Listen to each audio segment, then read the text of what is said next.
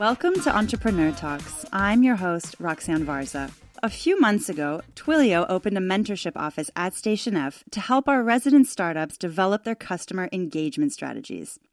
Sounds like quite a mouthful, which is why we are excited to host Twilio's super CEO to tell the story for himself. Jeff Lawson, who's Twilio's founder and CEO, will join the show today to discuss a lot of stuff, but especially his crazy funding strategy to kick the company off, and also what he refers to as, no joke, the Twilio magic.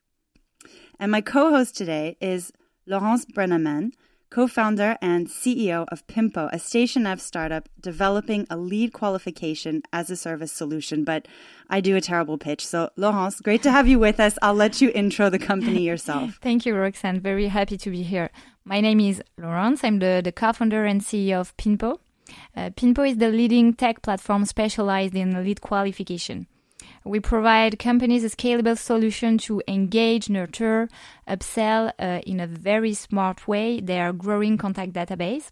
So we, we directly impact uh, their lead to revenue conversion rates by engaging and qualifying leads at each stage of the sales funnel uh, via WhatsApp and SMS uh, real conversation.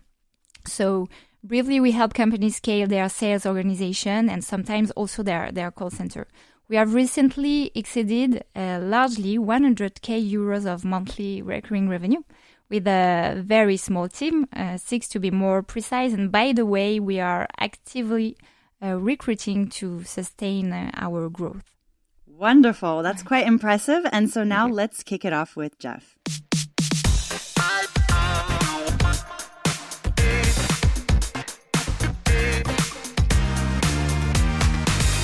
This podcast is supported by TikTok. TikTok takes brands into the digital era, from helping them reach new audiences to setting their campaigns up for success. TikTok empowers businesses to make the most out of its tools. So, what if TikTok was the asset your business needed today to thrive tomorrow?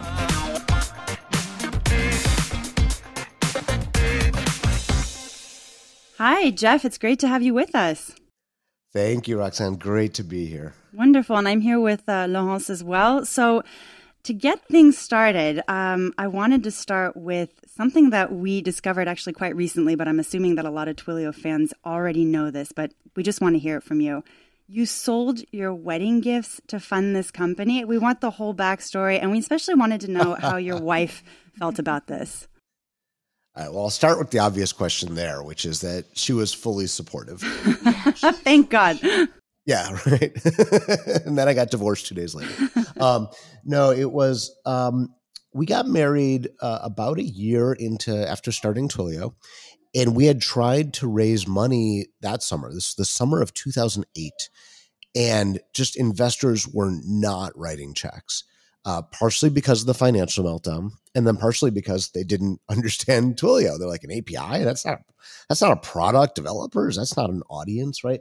So we were uh, almost a year into building the company, and we had raised no money, and we hadn't taken salaries. The three founders we had not taken salaries that whole year, and so you know it starts to take a toll on your personal bank account. And amid this, we got married, and um, we actually told people, our guests, we said, we actually told them we didn't want wedding gifts. We wanted donations to charitable causes. We listed several of our favorite charities. But somebody advised us, like, look, you have to put down a wedding registry because people, if you, they're going to buy you, even though you told them not to, they're going to buy you stuff. So we put down a registry, and of course, yep, people did uh, buy us stuff, and so uh, yeah, I felt like it was like we kind of told people like you know make donations on our behalf. That's what we really want. But for all for all the folks who decided they did want to buy us physical things, we returned them all uh, the very next day and used that to add more runway to our personal bank accounts so we could just afford to keep building the company. I love that. I'm wondering if any of them turned to you later and said, "Hey, I gave you something. How come I didn't get any shares in exchange?" no, just kidding. It, it, it gives idea. If I knew, maybe uh, I I may have uh, uh, think um, my my funding strategy uh, other otherly. so what's what's the the approach that you took to to fundraising from then uh, onwards? Well you know, to me, one of the things that I realized was during that summer of 2008 when we were trying to raise money, and investors, aside from the financial crisis, investors were they kept saying like APIs, like that's not a product. You can't monetize that. Developers, they're not an audience. And they really told us go back, go build an app. Go build like a PBX or go build something that was an app. And you can always add an API to it later. But at least apps, I know how to monetize them. I know who the buyer is. And once you build that app, come back to me, then I'll fund you.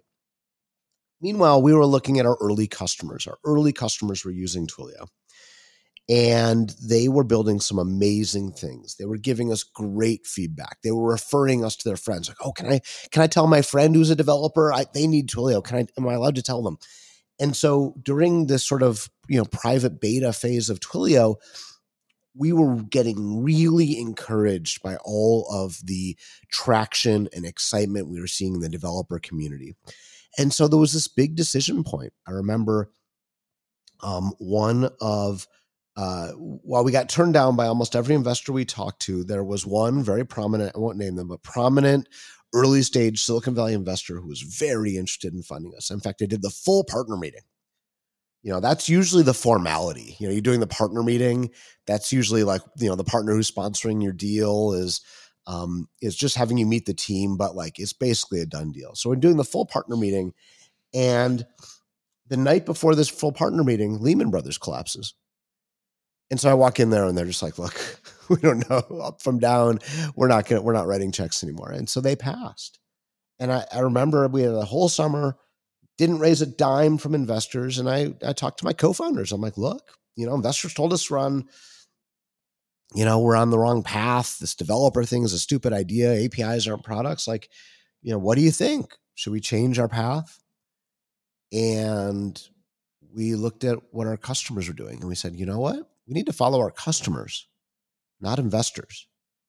And our customers are telling us we're on the right track. And so, based on that, we said, okay, well, you know, we're just going to have an empty bank account for a while longer.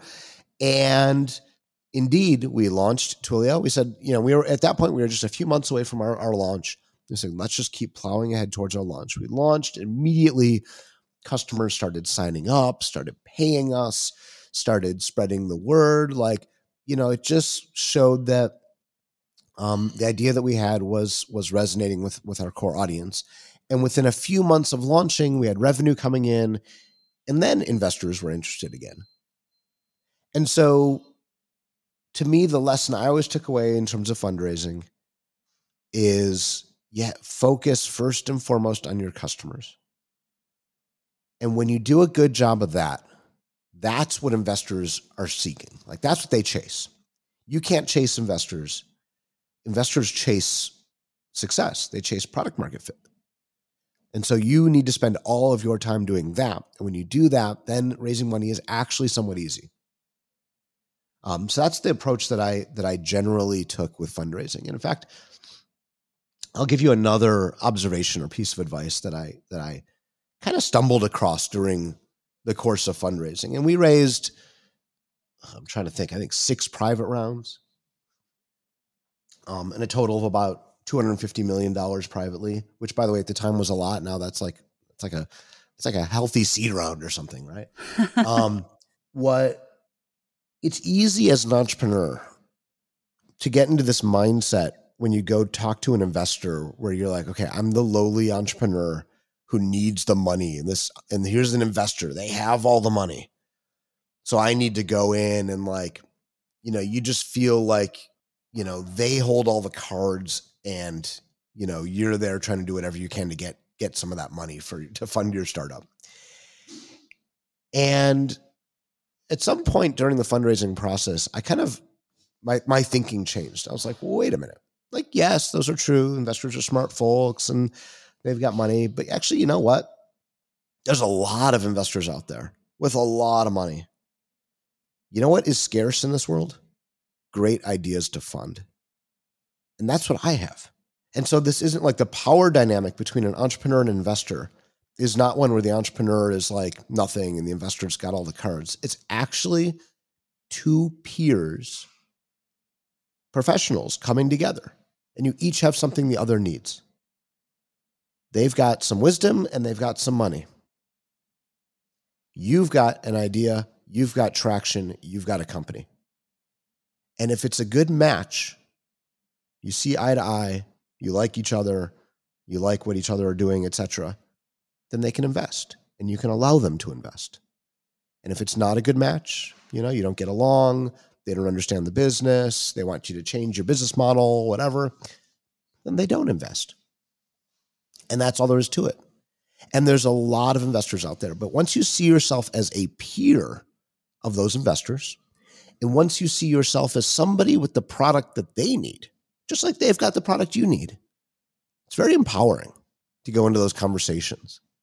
And so it's something I, I started thinking about. And, I, and I've, I've told a lot of entrepreneurs to think about it that way because I think it is easy to fall into this sense that, like, oh, the investors are the ones with all the power in that conversation. Guess what? The more you get to know investors, the more you realize just how desperate they are for great companies to invest in and great entrepreneurs to invest in.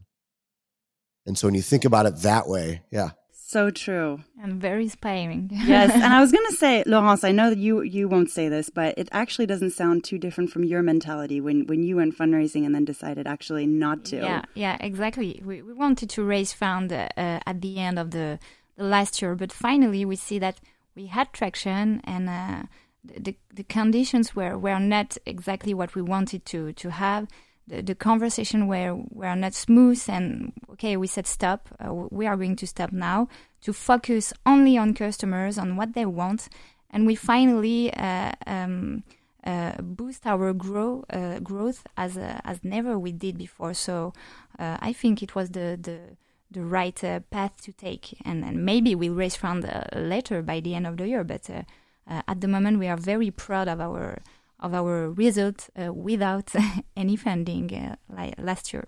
That's amazing, Hans. Yeah, it's it's incredible. I love I love that both of you have that that mindset that is still somewhat rare. I find in the ecosystem. Um, but now actually jeff i wanted to come to to the france launch which i feel was not so long ago but maybe it actually was a little bit of a while ago. Um, but how are you approaching international expansion? How are you guys dealing with localization? Are there regulations you guys have to take into consideration? What does that look like for for twilio? Yeah thank you. So you know i think for any business you know it's, it's really interesting because as I was looking uh, last summer. I was I was floating in a lake on vacation, and I was looking at the raft I was floating on, and it had all of these war like half the raft was taken up by warnings. You know, not a not a life saving device. Do not leave your kids unattended. All this sort of stuff. And this is a weird intro to the uh, internationalization of of Twilio. I love it. We're we're here for it. And and I was thinking about the fact that, wow, I bet every country has so many regulations about how to, like, what, labels you have to put on a raft. And I was thinking about when you manufacture physical goods, you have to figure out, okay, every country that you're exporting this thing to, figure out what the regulations are, stamp the proper, you know, warnings on it, uh, and then get that SKU with those warnings to the right uh, destination. That's an, an understood process. When you're a software company, you put up a website, you launch a mobile app, you're live everywhere in the world simultaneously all at once. And that is, that, that kind of screws up your brain as a startup because customers start pulling you into all these markets that you did not intentionally decide to go into you don't know what the warning labels are on the la- on the raft. Yet customers are signing up, putting in credit cards, buying stuff, and then at some point later, you think about like, uh, are we actually doing a good job in these places? Or do we actually know what we're doing? Are we competent? And so you start chasing the opportunities that customers are pulling you into, but you're doing it a little bit after the fact. And so it's it's sort of backwards from how most businesses before the internet, you know, before software, how they would approach global expansion. They'd be very thoughtful about, oh, okay, well, we need to go there. We're going to research all the regulations. We got to get someone to ship a product there, yada, yada, yada. Now you just are. You're just everywhere all at once. And so the way we've thought about it is, and that and that's true for Twilio. Um, one of our early customers was Uber and Airbnb also. And despite the fact that these companies were located, you know, in our backyard here in San Francisco, they were driving us to become global companies very quickly. So we globalized our product um, very quickly, getting carrier relationships all around the world, having an API that worked everywhere in the world that covered, uh, you know, seven billion people around the world very quickly. Um, yet we were infantile in our go to market around the world, and so we've been playing catch up now for many years to get great at bringing our product to market locally for a variety of audiences. And so we've been launching countries as we've been able to do that. And so you're right, we launched uh, France in, I think, 2018, which now, it of course, does seem like ages and ages and ages ago. It might have been 2019 before the pandemic. And, um, and so to us, what that means is we actually have people in country. We are localizing the website. We are we are looking at local customs and looking at like how do you want to pay us? How do you want to read the docs? How do you want to um, what are the right connections to have in the region right? If we want to reach um, you know subscribers on the local networks like other carrier relationships we might have that would be different than what we'd have if we were um, uh, just say powering a remote entity? Those are the kinds of questions that we ask but to me it's really about becoming a part of the community we're serving instead of doing that from afar. Because there's certain things you can do from afar. There's very different things you do when you're a, a member of the community. So here we are at, you know, at, at, you know, station F, right? Like it's like, you know, once you're in the region, now you can actually understand where all the innovation is happening. Who are the people who are the influencers and who are the, who are the folks who um, are going to be great customers or great champions for Twilio and really get to know the local community. And I think that's a big part of, of what happens when you actually start to localize and become um, uh, and really intentionally approach a community versus unintentionally. Yeah. And, and I would say you guys have done an incredible job at that because I think everybody seems to know someone who's an avid Twilio fan. I also think the fact that uh, Laurence and, and Pimpo are, are avid Twilio users is a testament to how well you guys have done. Um, and she also knows the French team very well. Yeah, exactly. I have the chance to to share a lot of events and interviews with the the Twilio French team, and it often comes out in our discussion that uh, Twilio's culture is very much focused on the well-being of the employee. How did you um, implement this on a on a large scale? Do you have some tips to to share with uh, with us? Well, first of all, I'm really glad to hear that um, that that's the feeling that that all the folks on our team have because that's certainly uh, our intention um, as leaders. You know, I, to me, it all look. There's a thousand decisions uh, uh, ultimately that are getting made, and as your company gets bigger, what you start to realize is that um, you don't even know most of the decisions that are getting made as as a CEO or as a founder in the early days you do you know everything you make half the decisions yourself. Um, but as a company scales laurence how, how big is pimpo now? Uh, we are just we are we are just six at the moment but we are recruiting uh, actively by the way. Yeah awesome. That's a good plug. Um, you know now you're at a stage where like you probably know everything. You're like you know all the decisions that are going on that affect your employees that affect your customers. And success for you as a founder and as a CEO means that as the company gets bigger and bigger and bigger, you've got many people, first dozens and then hundreds and then thousands of people who every day are making decisions that ultimately you would say, that's a decision I agree with. And you don't even know about most of these decisions. Yet you still want them to be made in a way where you'd say, yeah, I agree with that. And so to me, that is the act of creating a culture that is one that you're proud of and one that re- represents your values. And you, partially as a, a, company, but you as a person, you as the founder, CEO, this is like one of the few things that you can do honestly without anybody else's input or agreement because it is your company and if there's one thing a founder CEO is responsible for, it is setting the tone and creating the culture whereby everything else is going to happen. And so for us, I think one of the the aspects that we have always invested in is just being a very um, honest, transparent, and straightforward company. And so one of our um, principles that we live by is no shenanigans. And and that is one of our most loved thing uh, one of our most loved principles. You hear people say it all the time. And it's a way of making decisions. It's a way of evaluating our decisions against are we doing the right thing here? Jeff just and for so, our, our international audience what what does no shenanigans actually mean? Well, you know it's funny the word shenanigans it's actually an irish word. Is it? Um, yeah yeah yeah. So i mean so no shenanigans means uh like funny business, like, you know, people being dishonest. So the opposite of shenanigans is being honest, direct, and transparent. So no shenanigans. I know it's a common phrase, at least here in the U.S. Which, uh, from what I understand, when I was I was visiting uh, Ireland several years ago, they said, "Do you know where that phrase comes from?" And I was like, "Oh no." Is one of our like main principles a like is it some sort of racist term? They were like, no, no, no, not at all. Um, it, it, there was a like a, several centuries ago, there was like a family called the Shenanigans. That was their last name. And they were like hooligans. And they would like go from town to town and like just beat people up and steal. Like it was just this gang of thugs, basically. And so there was the signs started going up no shenanigans, like basically get out of our town. And that's where that phrase came from. So, no anyway, um, so you know that doesn't exactly answer your question, Laurence. Like I, I don't know exactly the things that our, our team perceives as the as the things that make them feel like Twilio was really invested in them. For different people, it's going to be different things. Whether it is, you know, just you know, uh, some number of the the perks that we give, some number of the, uh, and by the way, we're not the most generous in perks. There's companies that go way further than we do.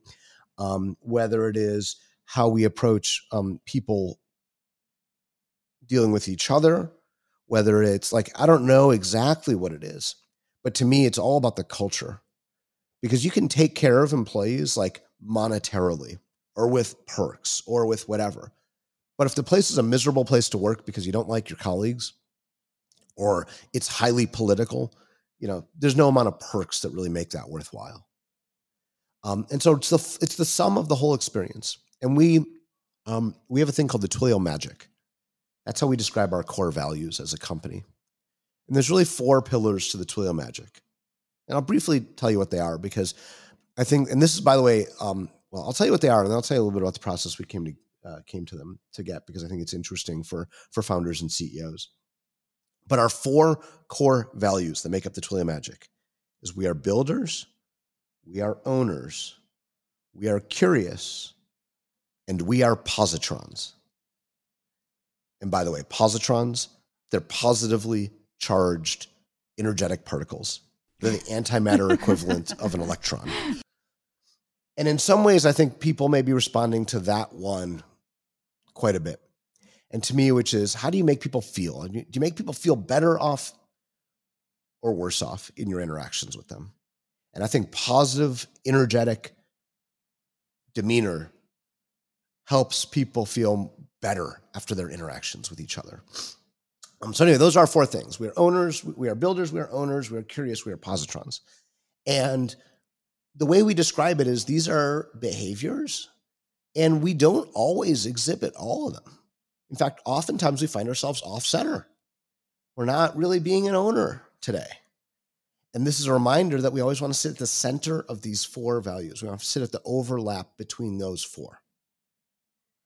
And I, I could talk about this for a very long time, which, which I won't. But um, the one thing I will tell you is this is the fourth iteration of our values statement as a company.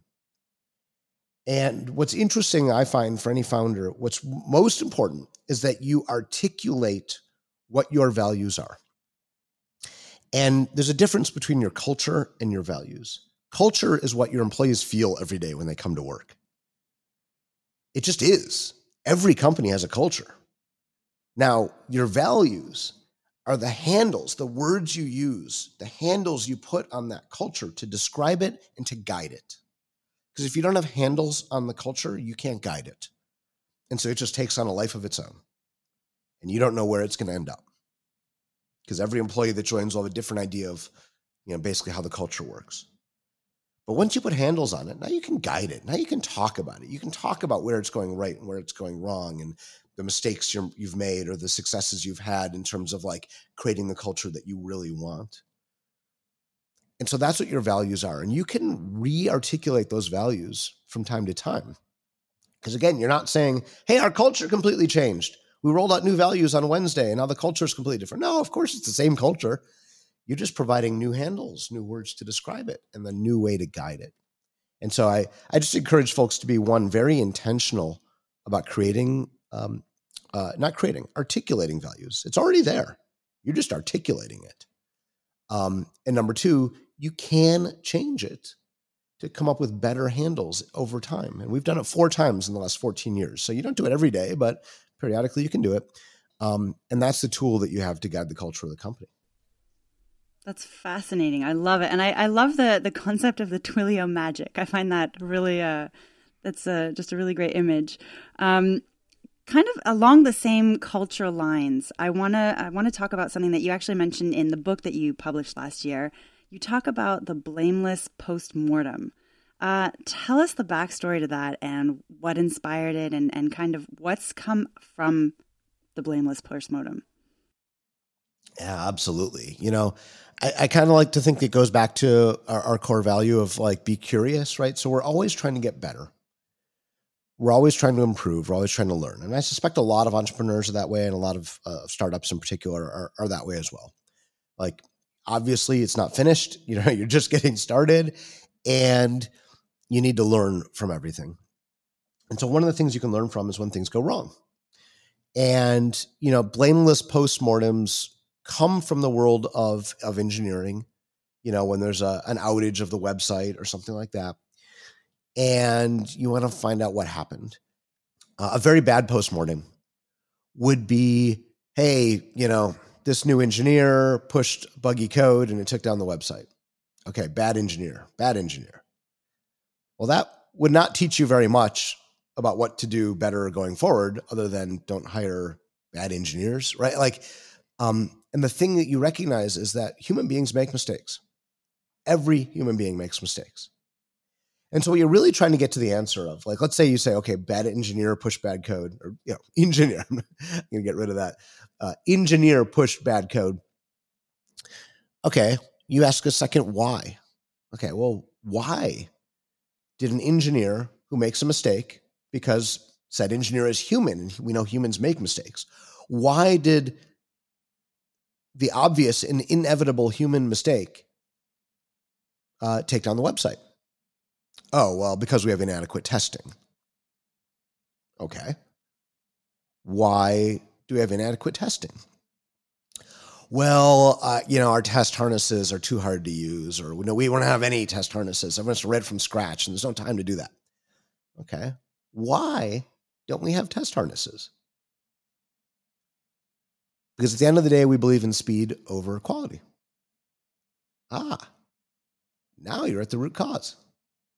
The root cause is as a company, we don't actually value correctness. We value getting it done faster. Now, maybe that's fine. Maybe you say, okay, that is what it is. That is our values. Okay, great.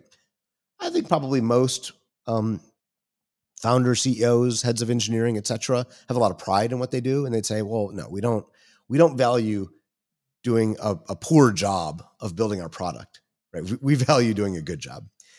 And so you say, okay, well, if our value system doesn't value us doing a good job, then we need to, to address that. And so what are the what are the mechanisms we might put in place? And so this blameless postmortem, it would be easy to blame the engineer. Engineer, you push bad code. Bad engineer, bad. But you didn't get at the root cause. You know, you just assigned blame to somebody, probably one of the newer persons on the team, probably someone who is not going to work at your company for very long because they're like, wow, like I made a mistake and everyone's yelling at me. That's not cool. Um, what you really want to do is get to the systemic improvements that you can always make to your company to prevent the next incident, the next problem. Because if you, you know, scold that engineer and you blame that engineer, that does nothing for the next engineer that's about to join your company. Yet, if you make systemic improvements to the company by addressing the cultural root cause, oh, maybe we don't value quality, to the implementation, the mechanism, let's invest in those test harnesses, to let's measure how many uh, of our engineers are actually using those test harnesses. Now you've started to build a systemic improvement to your company that the next engineer will, will get value out of because they'll walk in, they'll see a mature testing framework, they'll see measurement of how well it's used, and they will start using it. And that's a systemic improvement to the company um, that is blameless because it's trying to find the true root cause, not the individual who made a mistake, because individuals make mistakes. That's a fact. The question is, what do you do to make it so that when people make mistakes, it's not catastrophic to your customers or to your company? And by the way, I'll say this approach, which comes out of engineering, like you know, you probably hear this from your from your engineers whenever there's a, you know an incident or an outage or a bug or whatever, right? You do a blameless postmortem, figure out the true root cause, and go address, and they've got your betterments that come out of it. Um, what we've started doing is applying this to actually many other disciplines at the company. And I think this is really interesting because I have not heard of a lot of companies doing this, but I think the same process works when there's failures of a wide varieties. You know, um, if you uh, you know lose a customer, you might do a blameless postmortem with the sales team. Again, the the the early you know shallow answer would be like sales rep, you screwed up, you lost the customer. Okay, well let's do a, a true blameless five whys postmortem to find out why do we really lose the customer you imagine uh, you misforecast the year. You know, you've got a, a, forecast you agreed to with the board. We're to, you know, make this much money. We're to make this much profit, and you're wildly wrong. Okay, you could blame yourselves. You could blame your CFO or your finance team. The board could blame you, or you could sit down and be like, okay, let's learn from that. How do we postmort this? Okay, we wildly missed our plan. Why? Oh, we had expectations of revenue that were too high. Okay, why? right? And, you learn from it and you get better at forecasting the following year. So I think this is a, a model and, a, and a, a mechanism that you can use in a wide variety of situations to understand how to build a stronger business every day. Yeah, I, I, totally agree with you. And I can feel both Laurence and I are sitting here doing blameless postmortems in our head for our own companies. Um. really. uh, okay, maybe maybe I, I have one last question for you, um, uh, Jeff. If you had one tip to share with uh, entrepreneurs to be successful, what would it be? Uh, thank you. That's a great question, Ross. Um, I think my my biggest um, my biggest advice for entrepreneurs, and this is from having started four companies um, in my history, two of which I was really passionate about I was excited about. I wanted to serve my customer. I wanted to build that product. I just loved it. And two of the businesses where I kind of didn't. I didn't know that much about the customer. I didn't viscerally feel like the world needs this product. It felt like a good business opportunity, but it didn't feel like the thing that was calling to me. And so after having two experiences where, you know, I didn't have that deep need for the world to have this thing, and twice where it did. My advice is that you should feel a great sense of conviction around what you're doing. Because building a company is hard work, no matter what the company does. There will be blood, sweat, and tears involved in building a company. That's just the nature of the task. And so, if you're going to put yourself through that, I think you owe it to yourself to feel like in your gut conviction that if you succeed at building this product and building this company, your customers' lives are truly better off. The world needs this product. And something will just bother you forever if you don't bring it to the world. That, that f- fire in your belly for your customers to serve your serve those customers and to bring this thing into the world that's what gets you through the hard times that's what gets you through the blood sweat and tears and when you don't have that what i think you find is you're like why am i doing this? Right? Am i doing it to make money? Statistically it's easier to make money by by going and getting a job at google. So the real answer for why you're building a company has got to be something greater than that. And I think the best motivation is, is this visceral feeling the world needs what you're building and your customers need you to solve this problem. And when you feel that way, all that blood, sweat, and tears, it actually doesn't matter. It feels good. You're enjoying it. So that's my my biggest piece of advice. Conviction. Love it. I can see Laurence definitely feels the conviction. Yeah, yeah, yes. She's almost uh, emotional over here. Um, no, before before we let you go, Jeff, um, we in the beginning we we mentioned that this is a, a, chat that's not just with me, but obviously with Laurence, so that it can be really entrepreneur to entrepreneur. And before we wrap up, I'd love to to also let you ask a question to Laurence. That's a that's a great opportunity, um, Laurence. Here's my question for you: How how will you know when Pinpo has made it? Um, it's a it's a great question. Um, I think we, I think we and and I already made it uh, actually, um, because uh, it's it's funny because I thought about it uh, uh a few days ago, and uh, I was thinking about what what is the success for me, and I, I thought about my team and what we did what we did during the, those last year a pivot uh, a new product new customers new industries and and I, I thought that okay uh, I think I, I think I, I, already made it because uh, I've built the team um, that is that is able to um, to to push the this startup far away and and every day I really feel that they are happy to come here. And I think it's already a success. And if it has to stop uh, tomorrow, I, I, don't want it, huh? but if it has to stop, um, uh, and uh, and if I had to to describe my uh, my journey, uh, I know that in my mind it will already be a, a, a real success. So so I think we already made it even if of course uh, I'm I'm really ambitious and I, I, I wanna I wanna conquer the, the, the world of course but um, I've already met uh, success with with Pinpo. Awesome, that's so good to hear that. I love it. I love that. That's a perfect note for us to end on. Uh, thank you both. Thank you, Jeff, and thank you, Laurence, for being with us today. Thank you.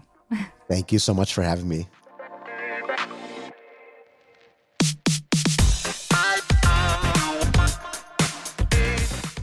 All right, everyone. Thank you so much for tuning in today. This podcast is supported by TikTok. If you like this episode, make sure to leave us many, many stars. We are available on all your usual podcast platforms, including Apple, Google, Spotify, and Deezer. And if you have any speaker requests, feel free to ping us on Twitter or at press at stationf.co.